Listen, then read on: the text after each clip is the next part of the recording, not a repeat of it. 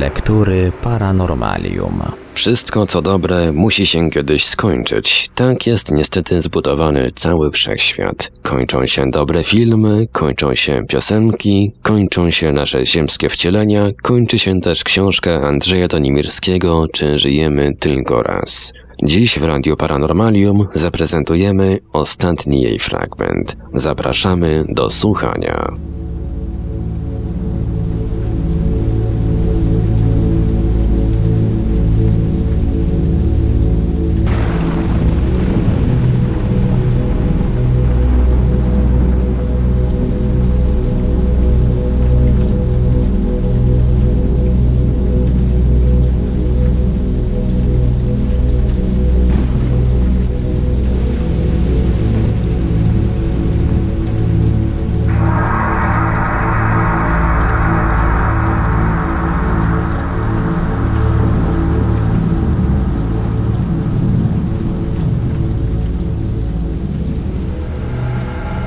Na zakończenie tego rozdziału przykład przywołania wspomnień z poprzedniego życia dla celów terapeutycznych. Amerykańscy psychologowie z Los Angeles, Netherton i Shiffrin próbują prowadzić terapię reinkarnastyczną, lecz stosując ją nie można wyleczyć żadnych chorób. Zauważyli natomiast, że ludzie mają jakby psychologiczną potrzebę chorowania i tu właśnie terapia reinkarnastyczna może pomóc.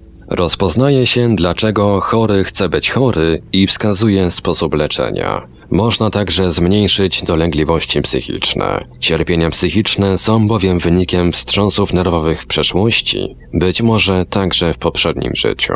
Gdy pacjent uświadomi sobie przyczynę urazu, która tkwi w przeszłości, cierpienie występujące w życiu obecnym powinno zniknąć. Terapia reinkarnastyczna polega na przywołaniu, wydobyciu pewnych charakterystycznych danych, dat, słów, powiedzeń, sposobów wyrażania się itd. ukrytych w podświadomości człowieka w stanie pełnej świadomości, to jest bez zastosowania hipnozy czy sugestii. Pacjent wie, gdzie i kim jest i równocześnie przeżywa wydarzenia ze swej przeszłości. Reaktywowaniu doznanych on dziś cierpień i urazów emocjonalnych. W czasie kolejnych spotkań z lekarzem są gromadzone szczegóły związane np. ze śmiercią w poprzednim życiu, aby pacjent mógł uwolnić się od tych przeżyć. Mają one być niejako wyrzucone z jego podświadomości. Powtarzaniu w czasie przeżywania dawnych urazów lub innych dramatycznych wydarzeń jakiegoś zdania lub powiedzenia, które stanowi niejako podstawę tych przeżyć, jest ich pewnego rodzaju łącznikiem. Takie zdanie lub zwrot albo powiedzenie może pojawić się u chorego w różnych wariantach, ale skoro już raz się pojawi, lekarz każe mu często je powtarzać, gdyż słowa te wywołują niejako dawne przeżycia, bo właśnie kiedyś w związku z nimi powstały. Kolejne więc ich powtarzanie wyzwala pole emocji z nim związane, a także poszukiwaniu przeżyć, wrażeń lub nawet kilku zdań z czasów przed urodzeniem się danego pacjenta. Metoda terapii reinkarnastycznej wymaga oczywiście wielu spotkań z prowadzącym ją lekarzem. Jedno takie spotkanie trwa od 2 do 2,5 godziny, raz na tydzień w okresie co najmniej 3 miesięcy. Niektóre efekty tej metody zostały opisane przez Nethertona i Shiffrina w pracy Past Lives Therapy, Nowy Jork, 1978 rok. W zakończeniu książki znajduje się stwierdzenie, że podświadomość człowieka funkcjonuje na tej samej zasadzie co magnetofon. Rejestruje ona i przechowuje wszystko, cokolwiek się dzieje. Podczas gdy nasza świadomość jest w stanie niektóre szczególnie bolesne wydarzenia zapomnieć, podświadomość nie zapomina niczego i wywiera decydujący wpływ na samopoczucie człowieka. Gdy podświadomość zostanie włączona i zaczyna odtwarzać zapisane poprzednio taśmy, zauważamy nagle, że możemy przywołać wydarzenia, które rozegrały się dawno przed naszym obecnym życiem. Szczegóły tych powrotów w przeszłość składają się na całe sceny z poprzedniego życia, które pacjent w czasie seansu na nowo przeżywa. Rozdział 8. Kontrargumenty. Na pierwszy rzut oka teoria reinkarnacji wydaje się przekonująca, a jednak ma ona wielu przeciwników wysuwających poważne kontrargumenty. Wymieńmy tylko najważniejsze. Pierwszym z nich jest brak wyjaśnienia sposobu przenoszenia doświadczeń z żywotów poprzednich do następnych. Nie wiadomo poza tym, dlaczego jedne doświadczenia są przenoszone, inne nie. Jeżeli, jak się twierdzi, mogą być przenoszone wstrząsy nerwowe czy urazy lub fobie, należałoby przyjąć, że również przekazywane są doznania pozytywne. Tymczasem nie zaobserwowano jak dotąd przeniesienia nabytych w poprzednich inkarnacjach wiadomości naukowych. Żadne dziecko nie urodziło się ze znajomością zasad szeregów liczbowych, umiejętnością posługiwania się obcymi językami czy myślenia opartego na geometrii i algebrze. Doświadczenie uczy, że każde dziecko musi przejść w ramach swego intelektualnego rozwoju kolejne stopnie nauki. Ani jeden z etapów kształcenia nie może zostać pominięty. A tymczasem należałoby oczekiwać, że ludzie, którzy ostatnią inkarnację zakończyli na przykład jako naukowcy, wykażą się tymi wiadomościami w życiu obecnym. Drugim, najczęściej wysuwanym kontrargumentem jest brak pamięci minionych żywotów lub niezmierna rzadkość jej występowania. Człowiek, nie mając możliwości spojrzenia wstecz na cały ciąg dotychczasowych wcieleń, nie może również wyciągnąć wniosków i uczyć się na popełnionych błędach. W efekcie nie może zmienić swego postępowania. Inaczej mówiąc, nie może się doskonalić, nie wiedząc na jakim się etapie znajduje. Ten brak pamięci poprzednich żywotów poddaje w wątpliwość sens całej doktryny. Jeżeli zaś pamięć powraca dopiero na tamtym brzegu, czyli w okresach międzyinkarnacyjnych, to wtedy, zgodnie z podstawową zasadą tej idei, nie możemy już niczego zmienić. Trudny do pogodzenia z teorią reinkarnacji jest stały, dynamiczny wręcz wzrost liczby ludności świata. W myśl doktryny reinkarnacji człowiek przebywa szczeble ewolucji w następujących po sobie kolejnych żywotach. Im więcej takich odcinków, tym stopień udoskonalenia powinien być wyższy. Tymczasem obserwowany obecnie wzrost liczby ludności świadczy, logicznie rozumując, iż większość z nas znajduje się na pierwszym szczeblu rozwoju, dopiero rozpoczyna swą drogę, a tymczasem według prognoz demograficznych liczba ludności będzie się nadal zwiększała. Determinujący wpływ otoczenia sprawia, że człowiek znajduje się często w sytuacjach przymusowych, które mają decydujący wpływ na przebieg jego życia. Pominąwszy warunki biologiczne jak choroba, kalectwo i tym podobne, ogromne znaczenie mają sprawy materialne, a także zasady moralne, w jakich, szczególnie za młodu, kształtuje się charakter jednostki. A więc w życiu, które niekiedy nazywane jest wyścigiem, jednym zawodnikom dostają się lekkie stroje sportowe, innym zaś kożuchy i zimowe buty. Przypadek czy zbieg okoliczności odgrywa również ważną rolę w życiu człowieka. Zdarza się, że ktoś z wielkim nakładem pracy zdoła pokonać piętrzące się przed nim trudności, lecz nie dochodzi do celu, gdyż gubi go ślepy przypadek, którego przewidzieć lub ominąć nie jest w stanie. Na przykład wsiada do pociągu, który w czasie katastrofy ulega zniszczeniu. Wolna wola nie ma w tym momencie żadnego znaczenia. To, czy ów człowiek przeżyje katastrofę, zależy od szczęścia. Sprawa odnalezienia się w życiu, znalezienia sensu życia. Nie ma żadnej szkoły życia. Każdy człowiek przeważnie sam znajduje lub nie znajduje swe miejsce w świecie. Wielu z nas przed śmiercią mówi, iż zmarnowało życie, a na odrobienie zła jest już za późno. Często bowiem zaczynamy zastanawiać się nad celem swego istnienia dopiero pod koniec naszych dni. Można jeszcze wspomnieć o występującym dość często pesymizmie. Ludzie twierdzą, iż nie warto powracać na ziemię, by ciągle upadać i dźwigać się. Nie chcą się męczyć i odrzucają tę ideę, uważając ją za krzywdzącą, a nawet nieetyczną. Nie można również nie zauważyć, że wielcy mistycy ostatniego tysiąclecia nie wspominali o reinkarnacji. Uderzające jest milczenie Dantego, Szekspira, Tomasza z Akwinu, Swedenborga i wielu innych. Jeżeli prawdą jest, że wszyscy wielokrotnie już żyliśmy, to jak wytłumaczyć brak choćby intuicyjnego poczucia u duchów najwyższych, tych, które najdalej sięgnęły w głąb tajemnic bytu? Osobnym problemem jest wiarygodność wspomnień z poprzedniego życia. Przeciwnicy idei reinkarnacji twierdzą, że uzyskane w czasie hipnozy informacje są w głównej mierze sugerowane przez osoby prowadzące seans. Oto niektóre z tych zarzutów oraz próby ich wyjaśnienia. Na skutek powstania pewnego szczególnego stanu w psychice człowieka w czasie hipnozy możliwe jest, iż hipnotyzer sugeruje pacjentowi odpowiedzi. Uważne czytanie protokołów z seansów wskazuje, że pytania są krótkie i proste. Nie można więc chyba dopatrzyć się, by kryły się w nich sugestie takiej czy innej odpowiedzi. Od czasu do czasu świadomie zadaje się pacjentowi podchwytliwe pytania. Na przykład żyjącego w XVI wieku prosi się, by podał markę własnego samochodu czy rodzaj telewizora. Nigdy nie zdarzyło się, by osoba badana znała któreś z tych urządzeń w minionych wiekach. Hipnotyzer może telepatycznie przekazać zahipnotyzowanemu odpowiedzi. Nauka nie potwierdziła jak dotąd istnienia takiej możliwości. Na razie udało się jedynie przesłać telepatycznie najprostsze figury geometryczne i obrazy. Przekazywanie pacjentowi trudnych i skomplikowanych problemów, a przede wszystkim całych scenariuszy poprzednich żywotów jest więc chyba niemożliwe. Hipnotyzer nie mógłby także, nawet gdyby technika telepatii była przez niego w pełni opanowana, przekazać osobie badanej wielu istotnych szczegółów, gdyż potrzebna byłaby do tego ogromna wiedza historyczna, etnograficzna, socjologiczna, ekonomiczna, której jeden człowiek nie jest w stanie opanować. Wszystkie wydarzenia z poprzedniego życia są czystą fantazją, powstałą z dat i faktów, jakie w obecnym życiu zostały zarejestrowane przez pamięć hipnotyzowanego. Chodzi o szczegóły z przeczytanych książek, obejrzanych filmów, z przeżyć innych ludzi. Są one wydobywane z podświadomości w momencie szczególnym dla organizmu, jakim jest właśnie sen hipnotyczny.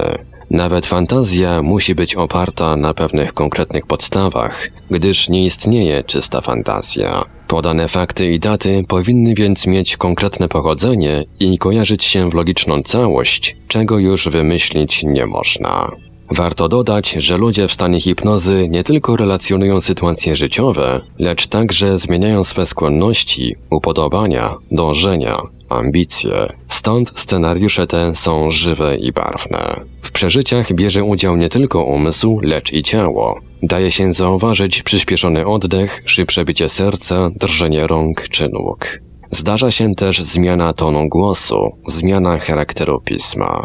A jak wytłumaczyć znajomość dawniej używanych miar odległości, masy, ciężaru, zapomnianych dialektów językowych czy zdolność do pewnych fachowych czynności zupełnie nieznanych obecnie żyjącemu pacjentowi?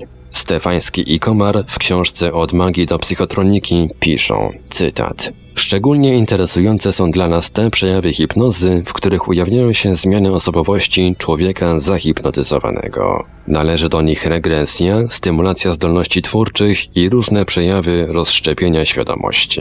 Zjawisko regresji uzyskujemy, sugerując zahipnotyzowanemu, że cofa się w czasie. Pacjent nie tylko przypomina sobie, co było wczoraj, przed rokiem czy dziesięcioleciem, ale istotnie czuje się młodszy o dzień, rok czy 10 lat. Wraz z cofaniem się w czasie możemy obserwować, jak zmienia się sposób wyrażenia, charakter pisma, a nawet głos pacjenta. Pacjent cofnięty do wieku przedszkolnego traci umiejętność pisania, a jego ręka jest w stanie kreślić zaledwie poszczególne litery. Koniec cytatu.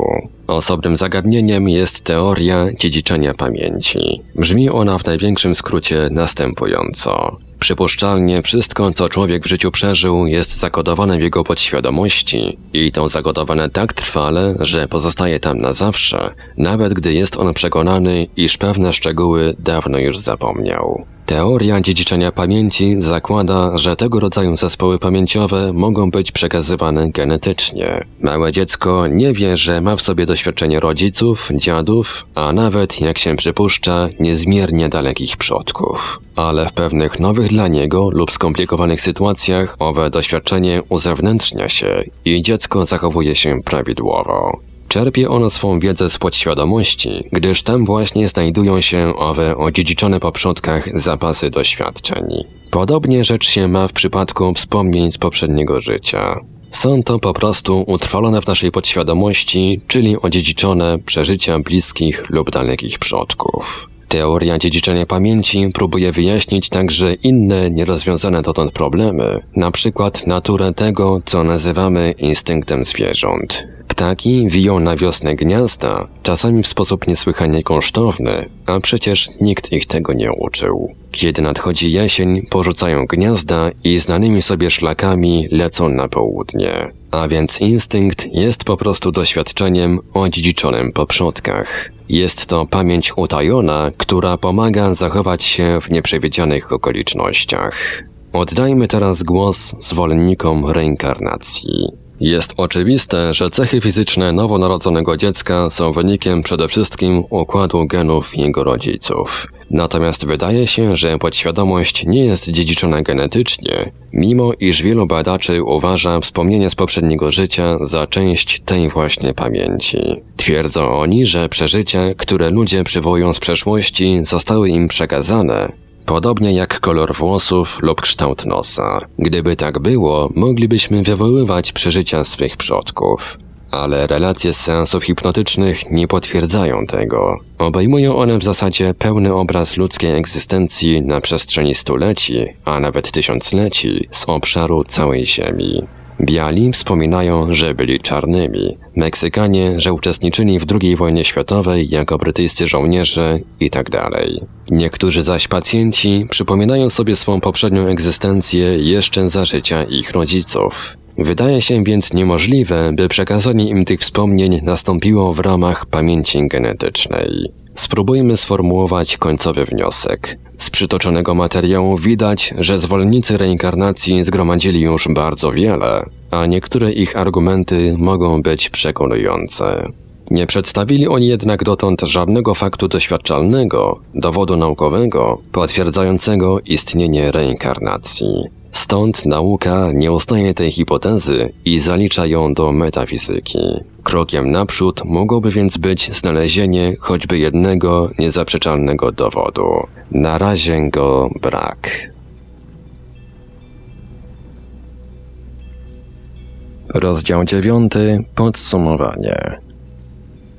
Na odwieczne pytanie, na czym polega sens życia, ludzie odpowiadają sami sobie: celem jest szczęście, zadowolenie, założenie rodziny, wychowanie dzieci lub, bardziej wzniośle, poświęcenie się pracy, bliźnim. Gdy jednak kogoś to nie zadowala i próbuje szukać tego sensu głębiej, znajdzie jedynie pustkę oraz brak odpowiedzi. Może się to stać źródłem psychicznych załamań, które często nazywamy nerwicami, a także przyczyną kryzysów całych systemów filozoficznych. Zaakceptowanie idei reinkarnacji rozwiewa wątpliwości, sprawia, że życie nabiera sensu. Czy można racjonalnie wytłumaczyć reinkarnację? Profesor Radhakrishnan w filozofii indyjskiej pisze: teoria buddyjska powiada, iż dzięki sile karmana świadomość umierającego człowieka rodzi lub zapoczątkowuje szereg stanów świadomości połączonych z subtelnym organizmem, z których ostatni obiera sobie siedlisko w jakimś łonie. Koniec cytatu. Czy tym subtelnym organizmem mogłoby być oderwane od ciała w momencie śmierci pole elektromagnetyczne zawierające świadomość? Być może brzmi to fantastycznie, ale związek świadomości z mózgiem jest chyba nie mniej dziwny. Takie swobodne, homeostatyczne pole można porównać z piorunem kulistym, wirem lub trąbą powietrzną. Obiektami, które zachowują przez pewien czas swoją nietrwałą strukturę. W ostatnich latach matematycy rozwinęli teorię solitonów, specyficznych rozwiązań nieliniowych równań różniczkowych, na podstawie której jest możliwa teoretyczna konstrukcja modelu takiego pola. Wszelkie organizmy żywe są wynikiem długiej i powolnej ewolucji form fizycznych. Od najniższych jednokomórkowców poprzez struktury wielokomórkowe do najwyższej, jaką jest człowiek. Z zasady ewolucji form fizycznych wynika prawdopodobieństwo ewolucji świadomości. Od najniższej, prymitywnej świadomości zwierząt do pełnego rozeznania własnego ja, jakie osiągnął człowiek. Ten drugi wynik ewolucji, określany najczęściej słowem psyche, wykazuje coraz większą samodzielność, to jest swego rodzaju niezależność od organów fizycznych. Ponieważ wiemy, jak bardzo długie okresy potrzebne były do ewolucji form fizycznych, byłoby logiczne przyjąć podobnie długą ewolucję świadomości. Teoria reinkarnacji mogłaby być podstawą hipotezy, że ewolucja ludzkiej świadomości dokonuje się w kolejnych wcieleniach, w których jaźń stale ulepsza swój psychiczny organizm i wznosi się na coraz wyższe poziomy myśli oraz bytu. Świadomość tę podzielić można na trzy jakby pola. podświadomość, świadomość i nadświadomość. Koncepcję tę sformułował Roberto Assagioli, twórca psychosyntezy. Te trzy pola są czymś najbardziej istotnym każdej indywidualnej jaźni, a właściwości ich różnią się zasadniczo od pól innych jaźni. Czy jest więc do pomyślenia, by tak skomplikowana struktura, przejawiająca się w odrębnych cechach charakteru, uczuć, pamięci czy woli, była wynikiem kilkunastu lat rozrostu mózgu od niemowlęcia do dorosłego człowieka? Przeciwnie, jaźń była chyba tworzona przez miliony lat powolnej ewolucji. Dziecko często wykazuje inne cechy charakteru, temperamentu lub zdolności, aniżeli jego rodzice czy nawet dalsza rodzina. Te cechy jaźni przynosi ono za sobą jako coś trwałego i własnego, czego żadne wychowanie nie potrafi zmienić. Fakty te wskazują na ewentualność przyjęcia praegzystencji jaźni przed jej zjawieniem się w fizycznym ciele dziecka.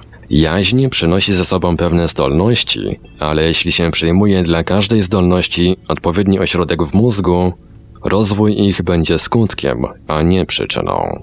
Gdyby zdolności te wywodziły się z funkcji organizmu, człowiek byłby tylko maszyną, bez wolnej woli i bez odpowiedzialności za swoje czyny. Trzeba by wówczas przyjąć, że najwięksi ludzie, uczeni, artyści byli nimi tylko dlatego, iż przypadek udzielił im szczególnego organizmu. Wynikałoby stąd, że bez czysto fizjologicznych cech nie byłoby tych indywidualności. Wynikałoby stąd także, iż drogą nieznacznych zmian każdy mógłby być Newtonem, Wergiliuszem czy Rafaelem. Przykład ten jest jeszcze bardziej niedorzeczny w odniesieniu do cech moralnych. Natomiast przyjęcie zasady reinkarnacji wyjaśniłoby ten pozorny paradoks. Jaźń zasłużyła na obecne korzystne wcielenie w swych poprzednich żywotach lub ma w tym życiu naprawić błędy przeszłości, nauczyć się czegoś, czego poprzednie niekorzystne warunki życiowe nauczyć nie mogły. Jeżeli bowiem przyjmiemy wielość kolejnych żywotów, musimy założyć, że ludzie przynoszą niejako ze sobą wewnętrzną świadomość tego, czego nauczyli się w żywotach poprzednich. W chwili urodzenia znajdują się więc od razu na wyższym lub niższym poziomie w zakresie tych czy innych uzdolnień, zależnie od tego, jak żyli poprzednio. Nierówności, które obserwujemy, nie są więc sprzeczne z ogólnie pojętą sprawiedliwością. Przyczyną naszych pomyłek jest okoliczność, że widzimy tylko teraźniejszość danego człowieka, a nie całą jego przeszłość. Nie wyjaśniono dotąd, na jakich zasadach funkcjonuje świadomość. Wydaje się więc, że badania nad reinkarnacją, która ongiś była swego rodzaju genialną interpretacją wielu problemów życia, a dziś nie potrafi ich z naukowego punktu widzenia wyjaśnić, powinny być kontynuowane. Wielu ludzi cofa się instynktownie wobec każdej niezwykłej interpretacji otaczających ich zjawisk. Słowo nieznane wprowadzane jest tam, gdzie inne, to znaczy bardziej lub mniej naukowe wyjaśnienia zawodzą. Tymczasem dotąd brak jest nazw czy definicji, które posłużyć by mogły do określenia całego kompleksu zjawisk świadczących o tym, że wszystko co żyje ma przypuszczalnie tę nieznaną, głęboko ukrytą część swej istoty. Chodzi o to coś, co wymykając się naszej świadomości prowadzi jakby własne życie, bez ujawniania go. Często mówi się o instynkcie, o wrodzonych skłonnościach. Nie jest to chyba jednak instynkt. Każda roślina bowiem, każde zwierzę wie, kiedy i w jaki sposób ma w danej sytuacji zareagować. Na przykład drzewo zrzuca liście przed nadejściem mrozów, a wypuszcza je, gdy warunki na to pozwalają. Pozornie jest to działanie czysto biologiczne. Wydaje się jednak, że byłoby niemożliwe bez jakiegoś sterowania od wewnątrz. Rośliny nie mają świadomości. Skąd więc skierowane są te reakcje?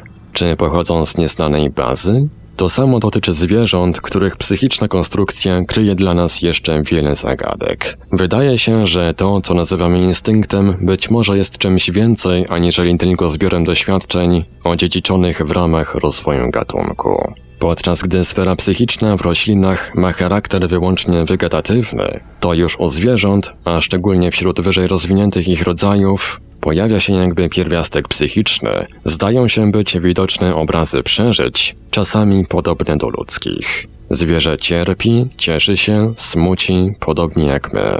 Dostrzegamy więc u niego wstępne objawy inteligencji, która z kolei powinna być stopniem do uzyskania świadomości. Na razie jednak zwierzęca sprawność psychiczna jest nastawiona tylko na zaspokajanie najistotniejszych potrzeb życiowych. Niemniej trzymanie się zwierząt w grupach, stadach lub całych gatunkach, ich zdolności do mimiki, wydawania głosu, reagowania na niebezpieczeństwo mówią o swego rodzaju przeżyciach psychicznych. Nas jednak przede wszystkim interesuje to ukryte w ich organizmach sensowne dążenie do konkretnego celu, spora wiedza i ogromna zdolność przystosowania się do życia w bardzo trudnych czasem warunkach. A istniało to już od prawieków, gdy nie było jeszcze na Ziemi istot myślących. Trzeba więc przyjąć, że istnieje jakaś mądrość, która ma nieznane nam właściwości. Nie wiemy także, w jaki sposób powstało nasze ja. Znane nam jest ono tylko jako swego rodzaju odbicie wszystkich naszych działań. Poza tym, rzecz bardzo ważna, ta przestrzeń duchowa jest u nas podobnie ograniczona jak świat psychiczny u zwierząt. U człowieka granice te zwą się przestrzeń, czas, przyczynowość. Nasze ego podobne jest więc do góry lodowej, której znaczna część ukrywa się pod powierzchnią oceanu. Jeszcze ciekawszy jest dalszy aspekt nieznanego. Chodzi o zjawiska parapsychologiczne, które wskazywałyby na ewentualność, że po tamtej stronie istnieje jakiś rejon, gdzie również bytuje nasze ja, nasza świadomość. Oznaczałoby to, iż poza naszym ja rozciąga się ogromny obszar, którego prawie w ogóle nie znamy, a którego granice nie mają być może nic wspólnego z czasem, przestrzenią i związkami przyczynowymi. Wiemy o nim niewiele więcej niż zwierzę o istnieniu naszej świadomości. Rejestrujemy tylko pewne zjawiska paranormalne, jesteśmy nimi zaniepokojeni, lecz nie możemy ich na razie zrozumieć. Wydaje się jednak, że jeżeli będziemy stale ponawiać próby dostania się w ten nieznany obszar, może nam się udać, choć na krótki moment, porzucić nasze ja i wejść w strefę, która nie zna granic w czasie ani przestrzeni. Czy strefa taka istnieje? Jeżeli tak, to poszczególne jej parametry nie są nam znane. Aby zrozumieć jej istotę, musielibyśmy nie tylko porzucić pojęcie czasu i przestrzeni, ale przede wszystkim przenieść się do innych wymiarów, przybierać dowolne postacie swej świadomości. Zakończenie. Mam przekonanie, że poza naszym ciałem istnieje żywioł psychiczny obdarzony specjalnymi własnościami, których większość jest nam nieznana, przy tym zdolny do działania poza naszym organizmem w sposób dla nas nieświadomy. Nie istnieje dlań czas ani przestrzeń, albo powiedzmy nie ma wspólnej miary dla materii, przestrzeni i czasu, których ścisłego wyobrażenia nie posiadamy. Nasze komórki mózgowe działają w nieświadomości, jesteśmy złączeni ze wszystkim, co istnieje, ze wszystkimi siłami naturalnymi, przez nierozerwalną sieć fal i wibracji, a sama myśl jest siłą działającą w przestrzeni. Camille Flammarion, Nieznane siły materialne. Nie daliśmy odpowiedzi na zawarte w tytule książki pytanie, czy żyjemy tylko raz. Nie było to jednak celem naszych rozważań. Chodziło o podanie informacji o wynikach dotychczasowych badań nad tym tak trudnym problemem. Jeżeli więc zaprezentowane tu hipotezy i teorie pomogą czytelnikom zorientować się, co wiadomo dziś o życiu po życiu, zadanie to będzie spełnione. Rozważania te doprowadziły natomiast, zdaniem autora, do innego, nie mniej ważnego problemu. W istocie bardzo niewiele wiemy o świecie, w którym żyjemy. Nadal pozostają nierozwiązane fundamentalne pytania, kim jesteśmy, dokąd dążymy. Aż do połowy naszego stulecia byliśmy niewystarczająco lub błędnie informowani o charakterze i strukturze ludzkiego bytu. I to nie tylko dlatego, że właśnie do tego czasu stosunkowo mało wiedziano o budowie atomu i kosmosu, lecz może również dlatego, że nauki przyrodnicze nie wykorzystały tysiące lat liczącej wiedzy. Dopiero obecnie zaczyna się rozpowszechniać pogląd, iż wiele pomijanych dotąd idei z wcześniejszych epok musi być na nowo zbadanych, że ich prawdziwość należy potwierdzić lub odrzucić. Wydaje się rzeczą mało prawdopodobną, by natura przez miliardy lat zadawała sobie trud stopniowego doskonalenia bytu mającego mózg o 14 miliardach neuronów po to tylko, by go w końcu całkowicie unicestwić. Dać mu świadomość własnego istnienia, by przez krótki czas bał się śmierci, a potem strącić go w nicość. Tak rozumiana historia naturalna świata byłaby przede wszystkim sprzeczna z logiką. Być może tkwi w nas wiedza biologiczna, o której prawie nic nie wiemy, nieświadoma twórcza mądrość. Jesteśmy sami dla siebie tajemnicą. I nie tylko. Ten bowiem samoorganizujący się rozum, który działa w nas i czyni nas tym, czym jesteśmy, przejawia swe działanie we wszystkich istotach żywych. Najmniejszy jednokomórkowiec umie przeprowadzić biochemiczne procesy syntezy. Powinniśmy więc prowadzić dalsze badania, by dowiedzieć się, kim jesteśmy i dokąd zmierzamy. Na razie wiemy tylko to, że żywe ciało, żywy organizm jest złożony z materii fizycznej, z pierwiastków czy ciał prostych i z jakiegoś X, które wstępnie nazywamy zasadą informacji, i to jakieś X organizuje tę wielość rozmaitych elementów. Zasada informacji i złączona materia tworzą więc żywe ciało. Kiedy znika informacja, pozostaje materia, która była złożona, a teraz się rozkłada. Pozostaje to, co nazywamy trupem. Doświadczenia wskazują, że istoty żywe mają swój własny plan genezy, swoje prawo rozwoju. Plan ten przewiduje m.in. dostosowanie się do nieprzewidzianych okoliczności.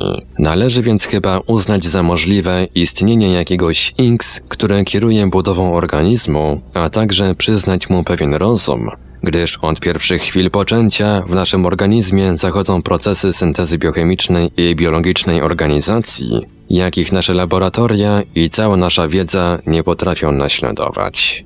Dopóki jednak nie jest wyjaśnione, jak funkcjonuje świadomość, w jaki sposób z impulsów molekularnych i przemian elektrochemicznych w mózgu powstaje np. piękna symfonia lub teoria względności, wszystkie te problemy pozostają chyba nierozwiązane. Żyjemy więc wśród wielu zjawisk, których nie rozumiemy. Odnosimy wrażenie, że otacza nas jakaś wszechogarniająca tajemnica, że wiedząc już tyle, nie wiemy jednak najważniejszego. Niezwykle przekonująco wypowiada się na ten temat amerykański astronauta Edgar Mitchell.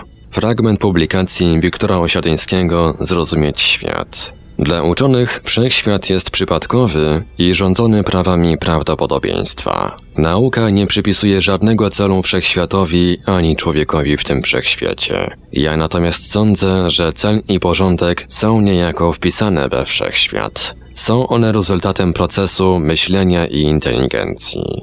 Myślę, że cały wszechświat jest wypełniony pewną formą inteligencji. Być może uda nam się ją odnaleźć i uchwycić. Dla jasności posłużę się następującym rozumowaniem.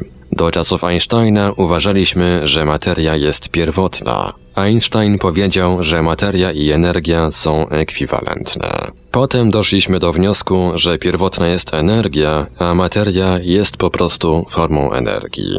Obecnie proponuję, byśmy poszli jeszcze o krok dalej. Że energia umysłu, którą nazywamy energią świadomości, prawdopodobnie jest pierwotną formą energii.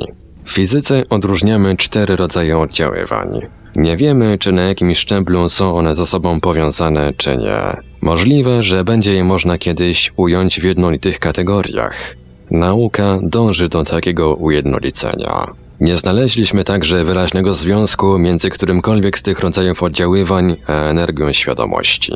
Przenika je ona, współdziała z nimi, ale nie jesteśmy jeszcze w stanie opisać jej w kategoriach tych znanych form oddziaływań. Są jednak dowody jej istnienia, na przykład zdolność niektórych ludzi, być może nawet wszystkich, by wpływać myślą na materię, komunikować się telepatycznie itd. Przypuszczam zatem, że istnieje jeszcze jedna forma energii, którą nazywam właśnie energią świadomości. I sądzę, że jest ona bardziej fundamentalną formą niż tamte 4 rodzaje oddziaływań znanych w fizyce. Nie wiadomo, jak daleko sięga energia świadomości. Przypuszczam, że przenika ona cały wszechświat, ale jest to obecnie tylko czysta hipoteza. Koniec cytatu.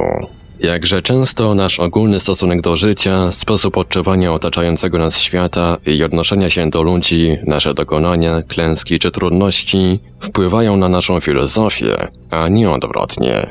Filozofia decyduje o życiu i charakterze. Przyjmujemy lub stwarzamy taki model filozoficzny, jaki dostarcza nam odpowiedniego schematu, w jakim najłatwiej znaleźć mogą swoje miejsce nasze reakcje, skłonności i tęsknoty, choć może się nam zdawać, iż przyjęliśmy go dzięki logice i nieodpartym dowodom.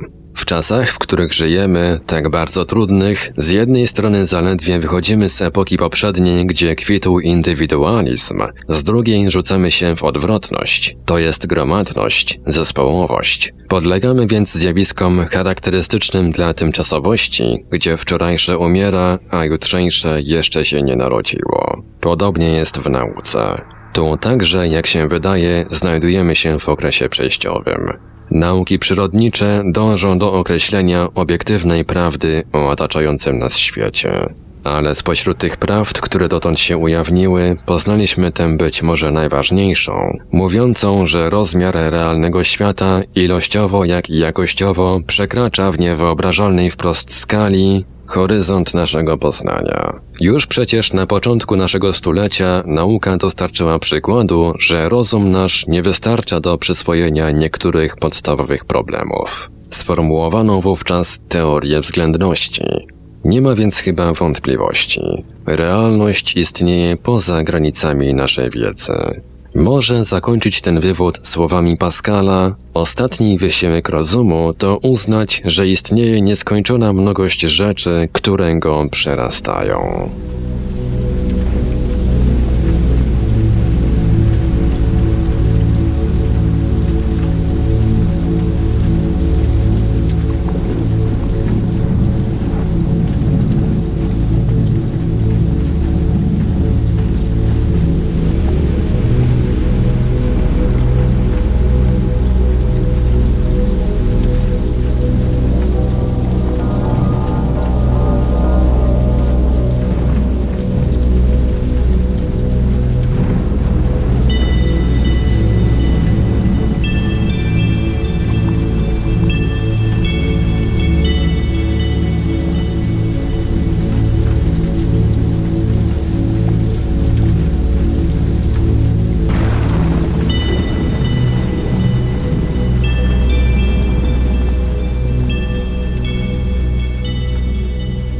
Radio Paranormalium w ramach naszych lektur zakończyliśmy właśnie prezentację książki Andrzeja Donimirskiego „Czy żyjemy tylko raz?”.